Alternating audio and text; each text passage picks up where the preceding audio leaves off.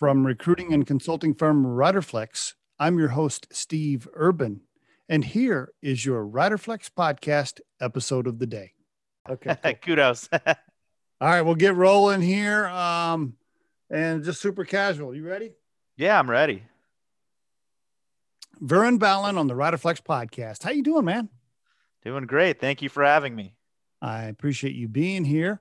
Uh, I'm looking at your product and studying you this morning, having some coffee, getting ready for the podcast, and I'm like, oh shit, I'm Riderflex needs this product. I think I don't know. He says small business. I'm a small business, and we don't have any financial modeling ready. And we've had a few phone calls with people saying eh, with interest. And I'm like, okay, maybe we should. This is good. This is be a good interview. We might need the product ourselves. Anyway, um, appreciate you being on the show. Uh, before we get into the business, tell me about the person. Give me some personal background, family, etc. Yeah, yeah, of course. So, uh, you know, I'm a Colorado native. I was actually born and raised in Colorado Springs. Uh, you know, lived there and grew up there until I was 18. Uh, I went to school in Philadelphia then uh, at the University of Pennsylvania. Uh, I studied political economy and applied math there. Uh, then I actually worked in New York for seven years. You know, I worked on Wall Street in investment banking and private equity, where kind of learned um, the skills for you know my business, which we'll get into. And uh, then I moved back to Denver here actually three and a half years ago, uh, and it's been great to be back. You know, I I love uh, Colorado, I love the people, and it's just nice to be back home. Tell me about your family a little bit. What did your mom and dad do?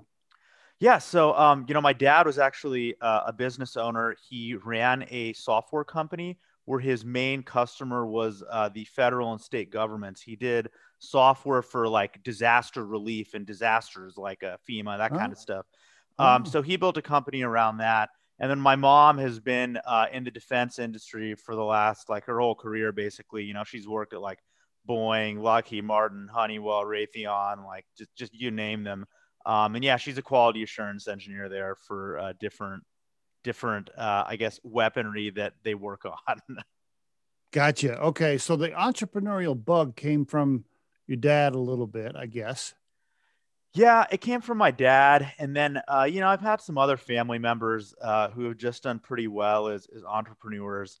Uh, so I kind of saw that growing up, just older cousins and stuff, and uh, you know I figured I'd always do it. I th- I think it would a good combination of uh, you know what I like and, and what I'm good at. So, yeah. so okay, so so how come you're not working for your dad's company? Why not take that over? Oh, I, I wish, right? Uh, unfortunately, there, there were some uh, issues there. He had some partners, some executive officers who stole money from the company and stuff oh. like that. I know, right? So that actually uh, that actually uh, put the knife uh, in the heart for for that business. Uh, but you know, mm-hmm. things were changing too because the business really, his business really did well in the 80s and 90s, and then you know things started changing in the late 90s with the internet and all that. So I feel like he was already getting a little behind. But then that kind of like that was the uh, that was the the kiss of death.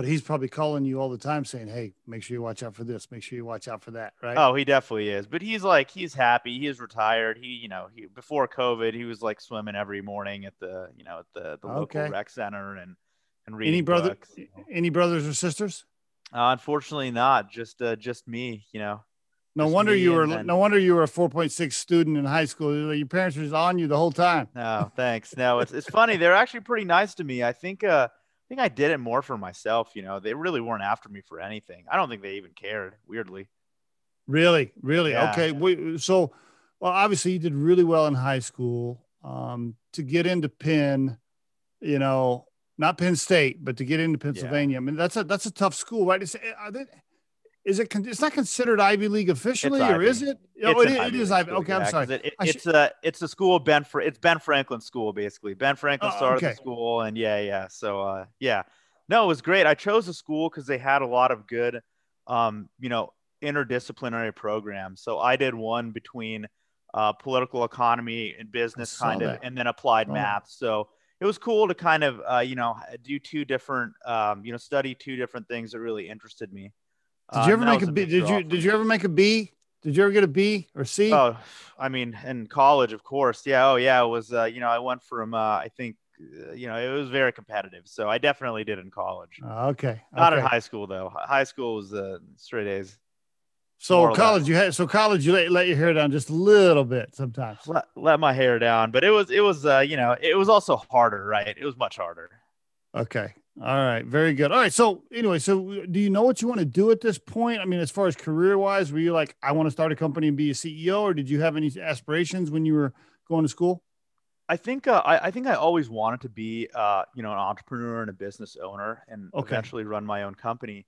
Uh, okay. Uh, and I think you know just going to Penn, I think was going to help me at least have the right education and background to then, you know, kind of work in, in the jobs I wanted that I thought would really help me be a business owner. That's kind of the reason I went to Wall Street. You know, it wasn't to build a career in high finance. It was really to understand how, um, you know, companies at, at that level uh, are, are managed and how the capital markets work and really like you know the equivalent of, of what it, of you know working in wall street for a few years in investment banking it's like boot camp for uh, you know fortune 5000 that's kind of how they equate it. So everybody kind of does that rite of passage if they want to yeah. play in that space. So uh, you know i i did my time there and you know it was it was great. You know i learned it was really hard. I mean i worked like grueling hours and it was difficult but i think i probably got you know in my four years of uh, you know work experience there, I I think I I feel like I got like ten to fifteen years of normal work experience, which is uh, kind of nice. How did that feel coming from Colorado Springs, wide open spaces, big mountains, to all of a sudden you're living in a 400 square foot apartment in tiny New York and feeling crammed? How, how, how was that? oh, it was you know it was very difficult, right? I uh, I wasn't able to do much outdoors, mainly because I worked so much, but also you know it's a concrete jungle there, right? Yeah. Uh, and when you're not working all the time, people are, you know, are going out, drinking, dancing, things you do in the city, right? Yeah. Uh, and you know, it was uh it was a shock, right? I think it was a shock coming from uh, you know, a suburban place where people are nice to each other and have interests, to like a very competitive kind of how uh, you know alpha personality type city where you know everyone's just hustling, bustling, moving. Uh, so it was different. It was definitely a little bit of a culture shock in the beginning. Oh, I bet. Uh, no wonder. So, did you did were you telling yourself I'm gonna I'm going back to Colorado eventually? That was the plan. Yeah, I think I always knew I was gonna leave New York. I just, uh, you know, I didn't really know when. Uh, so, you know, when the the right time came, I I kind of just like, you know what, it's, it's time to move. okay, okay. and tell me about that. You you moved to Colorado and started your own consulting business. Is that what happened? Yeah, so I'd actually uh, I'd started the business when I was in New York actually. Uh, and you know, it's just I could work from anywhere kind of, and more of my customers actually were not in the New York area. They were in um, really Texas, actually Texas, California, a few here. And because I could work from anywhere, uh, I kind of decided just to move back to Colorado just to be closer to family and friends. Okay uh, and just have a better life. You know, I, I, enjoy the outdoors, so just you know, just overall have a better life. totally get it, bro. I mean, geez, Colorado's hard to beat. I, you know how many people I interview for this podcast, and they've lived all around the world, different countries, states, and they end up right back in Colorado so often. Uh, so yeah, get it. I totally get it. Uh, financial modeling became kind of your expertise, though. Uh, yeah, you know, I think just by virtue of what my initial jobs were, uh, you know, okay. I my first job uh, I did do investment banking at J.P. Morgan, so that's kind of where the skill set was built, refined. Then my job after that in private equity, again, very financial modeling heavy uh, job. So, you know, kept refining that skill set. And then eventually, when I left Wall Street, I actually started my business doing the same type of work, that financial modeling work, for small and medium sized businesses. Um, okay. So, you know, my business started in 2015 originally as just a consulting business uh, mm-hmm. doing financial modeling. By yourself, right? Alone? Yeah, uh, by myself. I had a partner. Um, you know, uh, my co-founder Sylvester, also a very smart guy. I met him uh, when we were both analysts at J.P. Morgan. Okay, so he was your partner uh, in that first business in the consulting firm. Is he still around now in your new company? Uh, yep, he is. He's uh, still my partner. We're still, you know, we're still working together, and you know, things are going great. So, you know. All right. So tell us about tell us about that transition. Then you're doing Rocky Mountain Innovations, which is this consulting firm with your partner. You spend almost five years doing it. How do you how do you let me guess. At some point you're like uh, we need to also make this some sort of a tech play or yeah, something like that. Pretty much. I think the i mean you kind of nailed it on the head. What we realized was you know the work we were doing uh, financial modeling and then kind of what you get out of financial modeling is um, you know you can you can project how your company's doing. You can really use it for financial planning and analysis, FP&A. So how are we doing versus how we should be doing? Um, you know, what's that difference every month?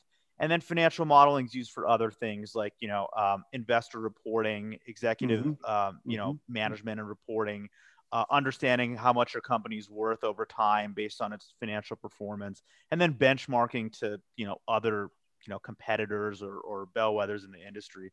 So the, just that whole tool of having a financial model leads to all these four or five different kind of areas that are really used in in corporate development and uh, I know that because you know I saw that in Wall Street, and you know Fortune 5,000 companies and Wall Street professionals, they all have access to these tools because everybody is trained that way, and it's almost like ivory tower knowledge that just kind mm. of sits, you know, in the ivory tower. So, um, you know, what we're doing with uh, our company is, you know, initially, like I said, we were doing consulting, the same type of work on Wall Street, but for smaller businesses. Uh, now we we realized we were kind of doing we could automate a lot of it is what we realized um, you know thanks to advances in machine learning.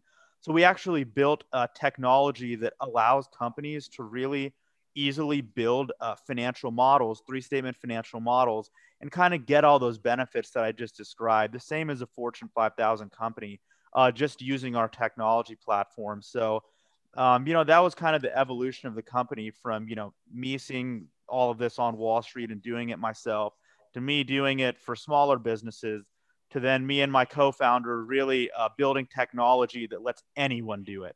Um, mm. So that's kind of where we're at, and we're really trying to just democratize uh, that type of work. You know, financial modeling and understanding of you know how your company works and operates the way the big guys do. Taking that and really bringing it to any kind of business, even if it's a small uh, business like my father had or like you know Sylvester's father had. Um, so it's really mm-hmm. democratization of uh, knowledge that is in an ivory tower right now. and and does that replace my need for a CFO or a finance expert to run financial modeling and do valuations for me and things? Does it replace if I'm a two million dollar company? Can I use your your product without having a CFO? Uh, that's a great question. I actually would say uh, I'd only recommend it if you're doing at least two or three million uh, plus, and it actually is a supplement to the CFO, director of finance, or controller. So all it's going to do is make their life a lot better for certain okay. aspects of, of the job. Um, okay. You know, because you know these guys don't want to spend their time, you know, manually copying and pasting numbers from like one format to another, and just stuff mm. that's really painful and awful. We mm-hmm. eliminate a lot of that, uh, especially with financial planning and analysis. You know, the the budget versus actual, if you will.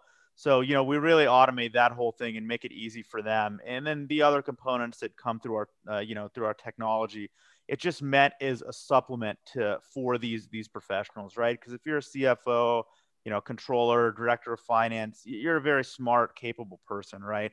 This isn't mm-hmm. meant to like, you know, replace your job in quotes. It's meant so that the terrible parts of your day to day are eliminated and you can focus on other things with this supporting you in those kind of painful functions that uh, you know you would be wasting a lot of your time on, right? Because you know mm, all the stuff, I, all the work I've seen from CFOs on things like this, are either you know they're spitting it out on Excel or PowerPoints, right? I mean, it's exactly. You know, I mean, that's it, and then they all have yeah. little templates saved that they use over and over. Uh, in this case, it's uh, software that you plug data into, and then it spits it out um, in a prettier, easier, quicker fashion that you can also what let your you can like if you own a business, you can let your investors look into it, or if you're if you're an investor, um, I mean you can you can let different parties look into the system and give yes. them access to it. Okay. Exactly. Anyone can see it online, and then kind of the okay. key differentiator for us is we're really automating the the whole three statements: income statement, balance sheet, cash flow. So typically, that's like uh, you know that takes you know hours days weeks in excel to do properly.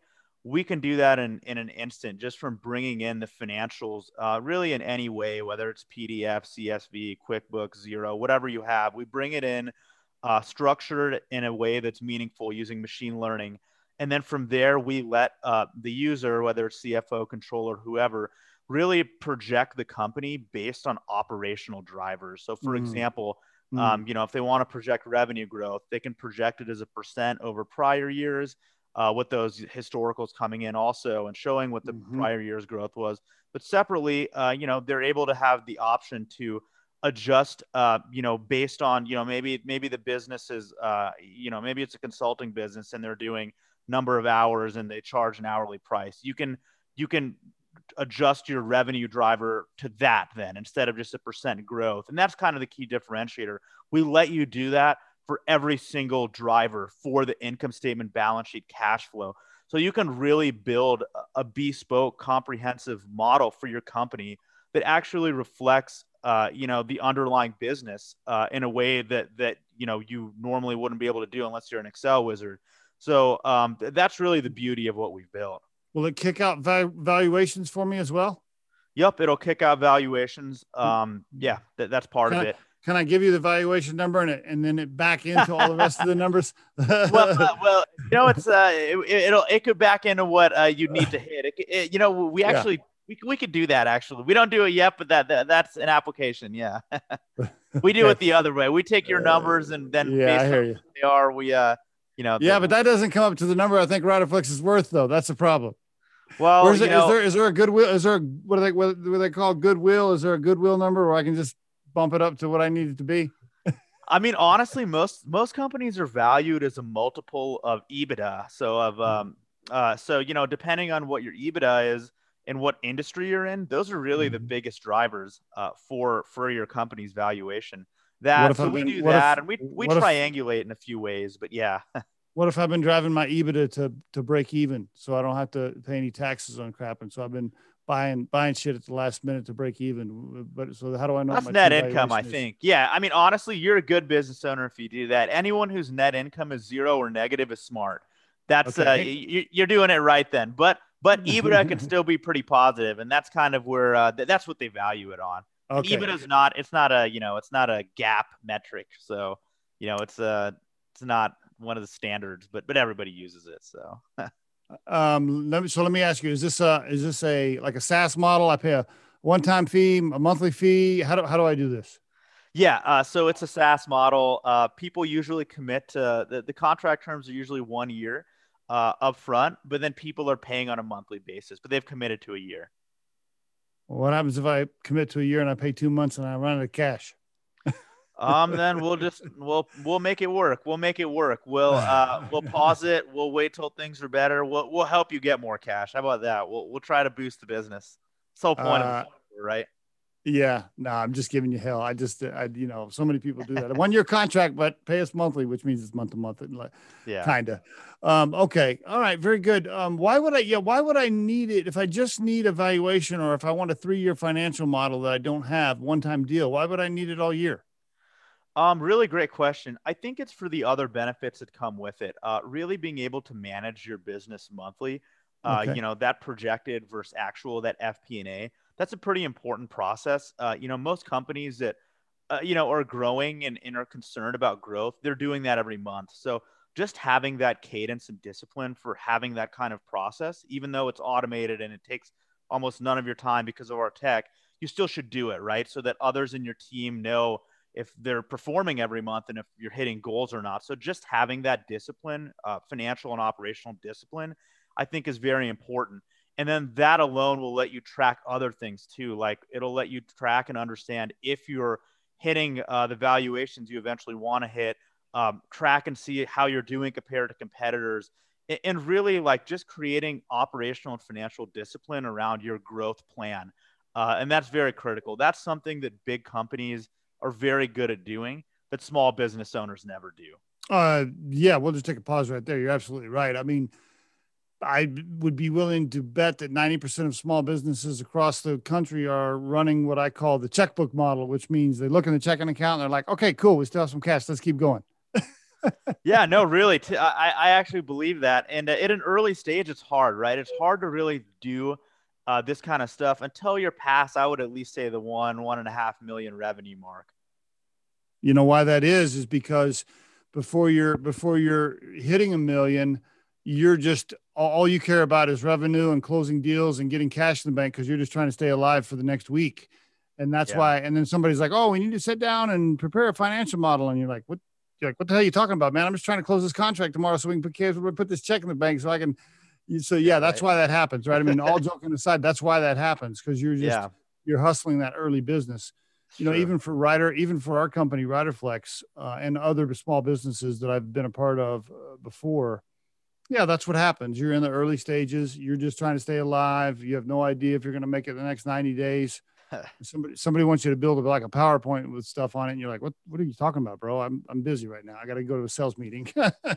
no, I hear you, and that, it's true. That's how it is. I mean, you know, I we're I'm a small business too. You know, we're a small company too, so we're right there with you. I mean, you know, obviously we use a process too because you know we, we built we built the tech right. If we don't use our own technology, that's a bad sign. But um, you know, it's uh, it, it, really you really have to be doing at least like you know I would say yeah. two three revenue. But I, yeah. I agree. Yeah, I agree. We we at Riderflex after we got north of a million, we kind of and we probably like you said maybe it should be two three million. But after we got north yeah. of a million, that that's when we were like, okay, this is a real business. We better get our shit together. yeah, because it really is a real business then, right? Like, you know, yep. once you've hit kind of that million, you can really grow it. Like if you do yes. it right, there's no reason you can't be at, you know, like five, 10 million over the next few years. Yeah, agreed. No, I totally agree. Uh, okay, so I sign up for a month. I pay. How much is it? Um, it's a thousand bucks a month. Uh, just for small businesses. Yeah. It's it's not. It's one size fits all price. Uh, you know, that's the, you know, for most small businesses, I kind of, I end up giving them everything for just a thousand bucks just because I want them to get the full benefit. But we mm-hmm. have pricing tiers where, um, you know, there, there's one plan that's a thousand. Then the next plan up's like 2,500. The next plan up is 5,000. Then there's an enterprise model. But the real ah. difference between the plans is how many companies you can connect to. That's ah. kind of the key ah. difference. So, like the, you know, for a small business, it would just be one company, but you know, I have uh, some customers who are uh, small accounting firms and accountants, and they're connecting multiple companies. Um, ah. Um, same with fractional CFOs, those kind of folks. They're using it to really mm. enhance their own advisory practice and, you know, add more advisory work to, you know, other stuff that they do. So that's mm, been another like, interesting mm, business model mm. too. Are there competitors in this space for you? Is it is it a you know a huge uh, sea of competition, or what, what's that look like? Uh, really great question. Uh, so you know, there's the space is pretty new. Uh, you know, it's an it's a new space. Our competitors, there's three of them, uh, but it's, they're all early. So um, you know, one of them raised 12 million dollars last summer. They've been around mm-hmm. since uh, I guess 2017, and then the other two, they just literally existed as of last year, and they both raised uh, Silicon Valley companies. They both raised five million dollars each uh, last October and September.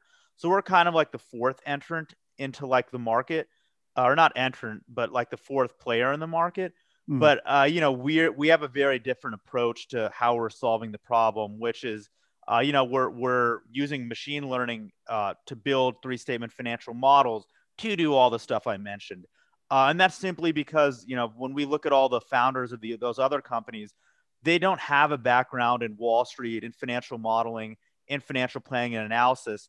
Uh, so they don't really know how the big companies do that. Uh, so mm-hmm. what we're mm. doing is we're taking what's been done by the big guys and how they do it, and then just bringing it to, to everybody else. The other guys are more focused on just connecting different input sources, like connecting to like you know QuickBooks, HubSpot, all that. They're more of like connectors rather than actual um, you know financial modeling uh, tools. I would say.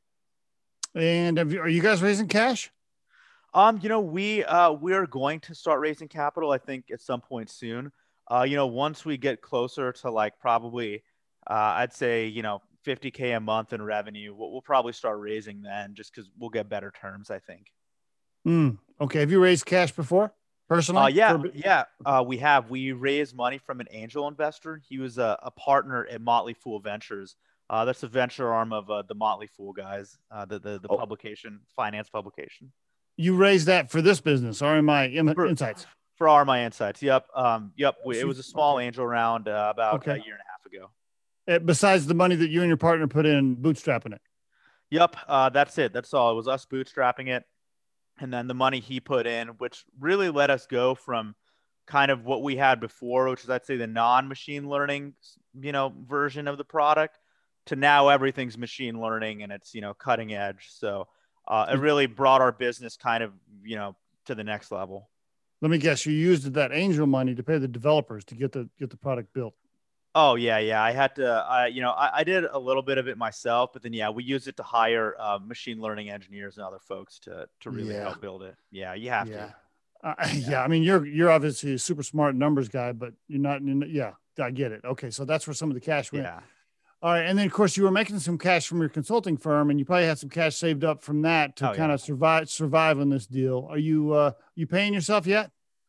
I'm paying myself, but uh, you know, I, I pay myself the state minimum of uh, thirty-six thousand dollars a year, and most of it, you know, most of it just goes to savings and you know, four hundred one k match and all that, right? Well, how are you But, paying uh, your mortgage? How are you paying your mortgage and eating? Then you must have had some savings. Uh, my the company uh, covers my rent for right now, which because I, I did it as a lease for the business, so uh, you know, Speaking- small business yeah. owner tactic, you know, ha- had to do it. Uh, lease Uh, but yeah, yeah. yeah, but yeah. By the way, if you're listening to this episode, didn't mean to interrupt you there, but yeah, if you're a small business, you better be running everything through your expense line that you that you legally can. Oh, you yeah. I mean that that is just the smartest thing you can do. Yeah. Okay. So, all right, uh, I cut you off there. I didn't mean to. Um, No, everything So- that I can write off as an expense, I do. Uh, you have to as a small business owner. You, you know, yeah, I'm sure you know what I'm saying. Yeah. oh, I, I, the first year we ran Riderflex, I had some advisory board members that met with us the second year, and he's like, "What the hell are you doing?" He's like, "These, these your internet, your phone, your this, your that, your that, your car, whatever, your insurance." It's like, "What are you doing? All this stuff runs through the business. What, what's wrong with you?" it's true. It's true though. Uh, okay, so you're surviving, but it's tough right now. Little little ramen noodles here and there. So not you know you're not paying yourself a bunch, but you're you're sacrificing. You're putting in the sweat equity to get this thing going. Yeah, and you know, I don't think it's just you know I could pay myself more, obviously, but the money we generate in revenue, I use it to build the team. Right? We have four full-time engineers. Uh, you know, I just hired uh, somebody to help with marketing uh, part-time, and then you know I just hired another firm to help us with you know kind of uh, sales outreach, uh, really through LinkedIn. So you know, uh, instead of paying myself, it's money that you know is just going to grow the business, right? you know, we were in our fifth year at Riderflex before I finally paid myself more than we were paying, you know, paying the recruiters and some of the employees. We, my wife kept saying, you know, Jesus Christ, she's like, I know you're having fun with this thing, but can we, can we, can we, like, please, can you please start making decent money again? that's funny. No, and that's that's why that's the mark of a great business owner like you, right? Like you know, you built the business, right, and you prioritize yourself. Kind of your, your salary was last, and that's kind of how I feel too. That's how I'm doing it. Yeah, I mean, you have to. Now, eventually, you know, eventually you got to, for your family's sake, right? For your own retirement family's sake, eventually you have to start paying yourself decently. But yeah, those first few years, you're probably you're probably going to be the smallest, uh, you know, uh, salary on the team, especially if you're having to pay developers like you are. I mean, those guys, yeah. those guys ain't working for thirty six thousand dollars a year. I can probably, Oh I can yeah, I'll you. tell you that. Yeah, they're definitely not. yeah, those guys are expensive, man. Even when you try to talk to a software engineer these days when you're like hey listen man i got this great deal. It's got a, it's got a ton of early equity you know early equity stake. If you if you take the smaller salary software engineers are like bro i got like 10, 10 recruiters calling me every day with, with offering me a bunch of money. I don't need to do that.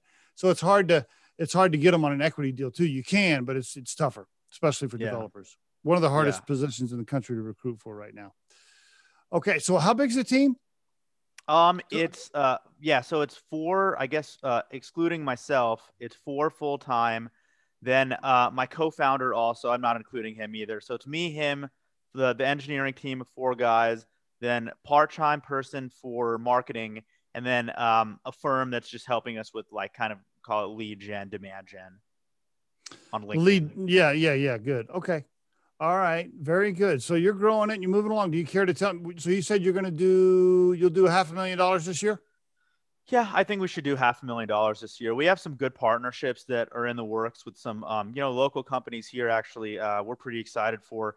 Um, you know, I think we'll be working with the Colorado Society of CPAs over the next Okay. uh, month. We're, we're kind of closing that partnership, so that'll be exciting. That'll hopefully get, um, you know, seven thousand, you know, accountants and, and CPAs, you know, at least who have access to our platform. Then hopefully they use it. Um, so you know, we're excited. Uh, we have a lot of growth uh, on the near-term horizon, and yeah, I think this will be a great year for us, honestly. Who, who's your biggest client so far?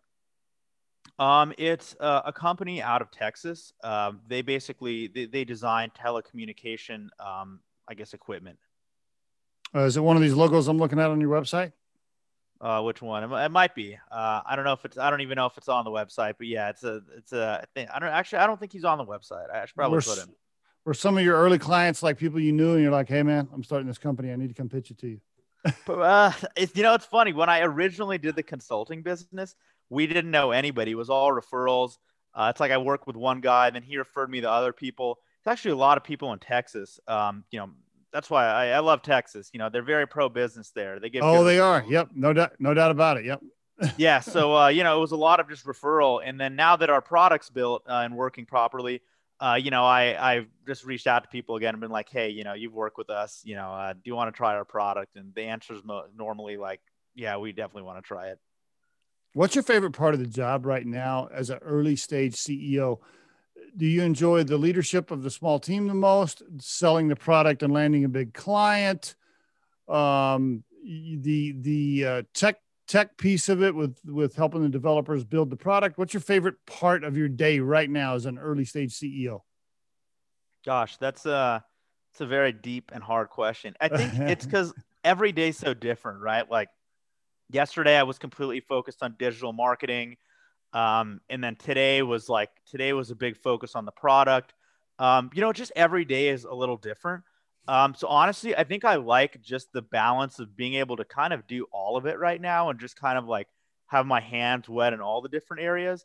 Um, but I think the most fun for me out of all of them is probably connecting with the customer that really sees the value for what we've built and then and then you know closing closing that deal um, and i think as i've kind of progressed in my I guess my own personal career, uh, I've learned that you know it's kind of happened that over time I've become less and less technical into the product and more focused on really just like as a leader, I guess, really just communicating with a lot of different people, whether it's my own employees or potential or like current investors, potential investors, uh, you know, potential partners, uh, potential, you know, small business customers, potential distributors, whoever uh, you know, it's become a big exercise of figuring out really the right way to communicate, um, you know, the business and the offerings more than anything else. So I, I think that's really a good learning lesson.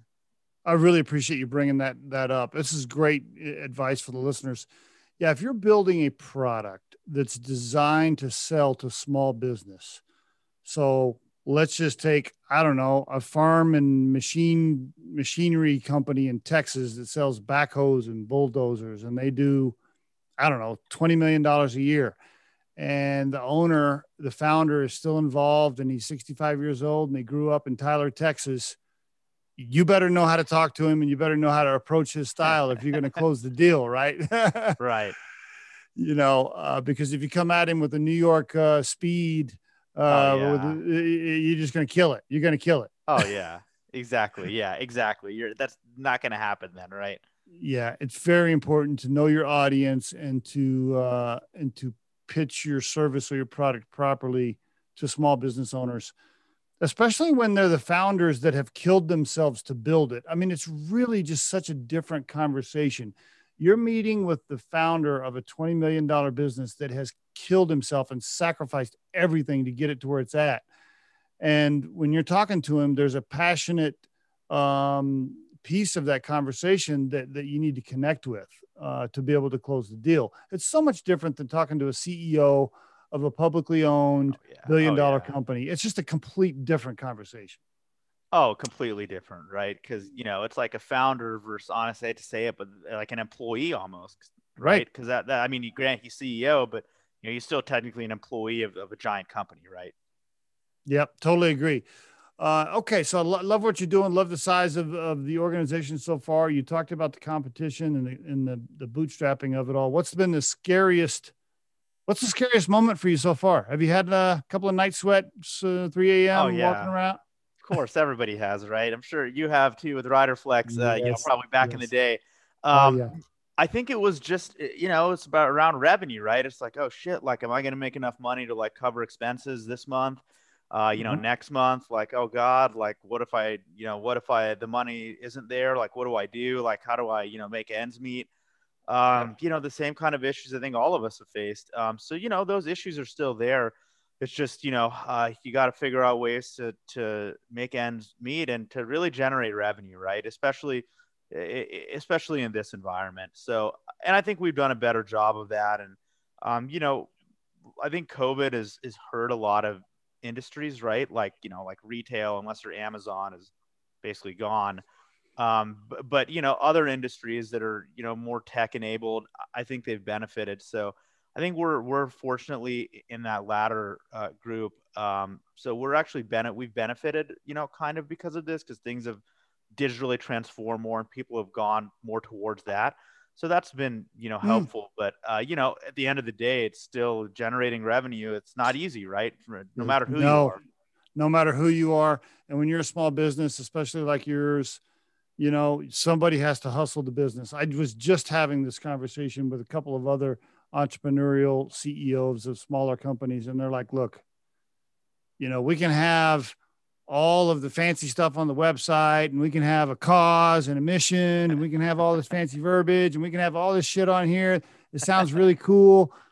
But if we ain't out there closing deals, none of this shit happens. Like somebody's got to generate the revenue. it's true. No, it's true. That's why sales is the lifeblood of the business, right? Yes. I mean, somebody's got somebody's got to close the deals. Any quick, uh, if you had to give some entrepreneurial advice to anybody listening to this episode, thinking about starting something, what are there two or three things you want to tell them right now? Yeah, besides, besides, besides, you better hustle your ass off to close revenue.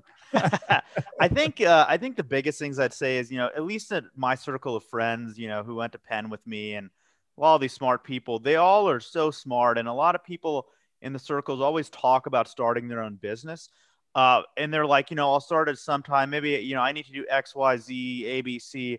Uh, I don't think there's like a perfect time for you to start a business. I think yeah.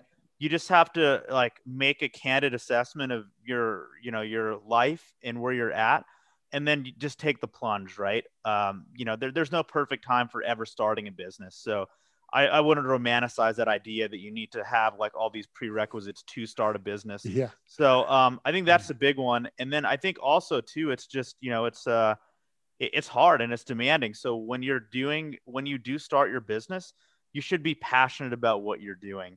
Uh, eh, you know, so you got to be passionate about what you're doing. And then obviously it's easier too if you have some experience, right? Like, you know, for example, mm-hmm. like if I had started a business because of my background in Wall Street and tech, I, you know, fintech was kind of natural for me eh, for, you know, for this, for my first business, right? But if I had started, I don't know, like a, a flower company, probably wouldn't have worked, right? Because I don't know anything about flowers. I don't, I'm not even sure I'm passionate about flowers. Uh, you know, it would have probably flopped, right? So uh, I think you need to have a good mix of passion plus some prior experience for whatever you do want to do. Mm, good advice. Really good advice. Wrapping up here, I want to ask you if you wrap up uh, miscellaneous uh, questions. What are your thoughts these days on the social media aspect of business owners and CEOs like speaking out on social media, taking sides on social issues or political stances and like okay, you know, here's a big argument going on in the country and we believe green versus blue or whatever. What, yeah. are, what are your thoughts on CEOs and, and companies like doing that? What, what, are your thoughts there? Yeah, that's an interesting question. You know, um, I'm not a huge, I'm not huge on social media. I don't even have a Twitter. I'm, I have a LinkedIn, which uh, I think is very valuable for me, really mm-hmm. just for, you know, connecting with people, professional network, all that.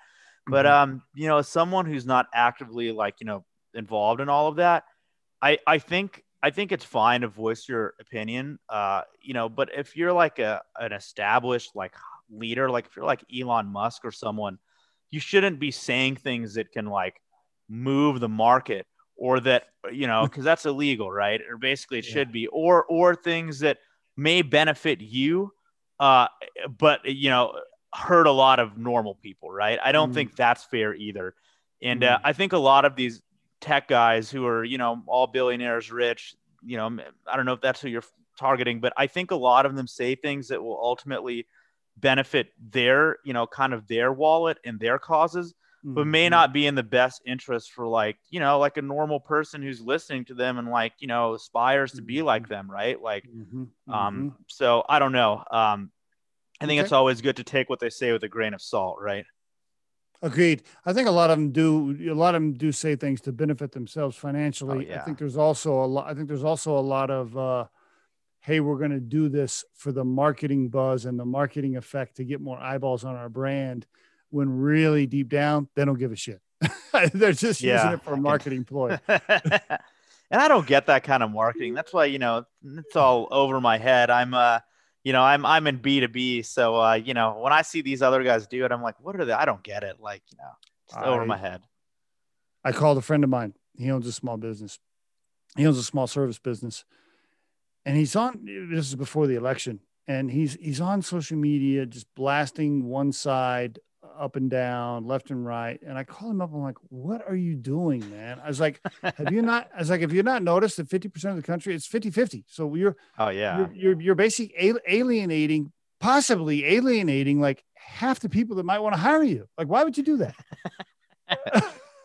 it's true. I mean, it's uh, you know, people get very passionate about certain causes, and you know, they they tend to Yeah. lean and and you know, voice out on them. I mean, you know, in my opinion, you know, not diving into politics, you know, I don't think any side is perfect, right? I think both Right. both. I think both sides have their issues. Yeah, some have their positives, you know, that are negatives for the other, and vice versa. But you know, I think but it's just sad that we've been so divided in this country over like, oh, like you voted for this person and not this person. And it's like people have I feel like people have just become so polarized that they Yes. don't they don't actually discuss the real issues, right? Like which kind of doesn't matter like kind of transcends both parties, right?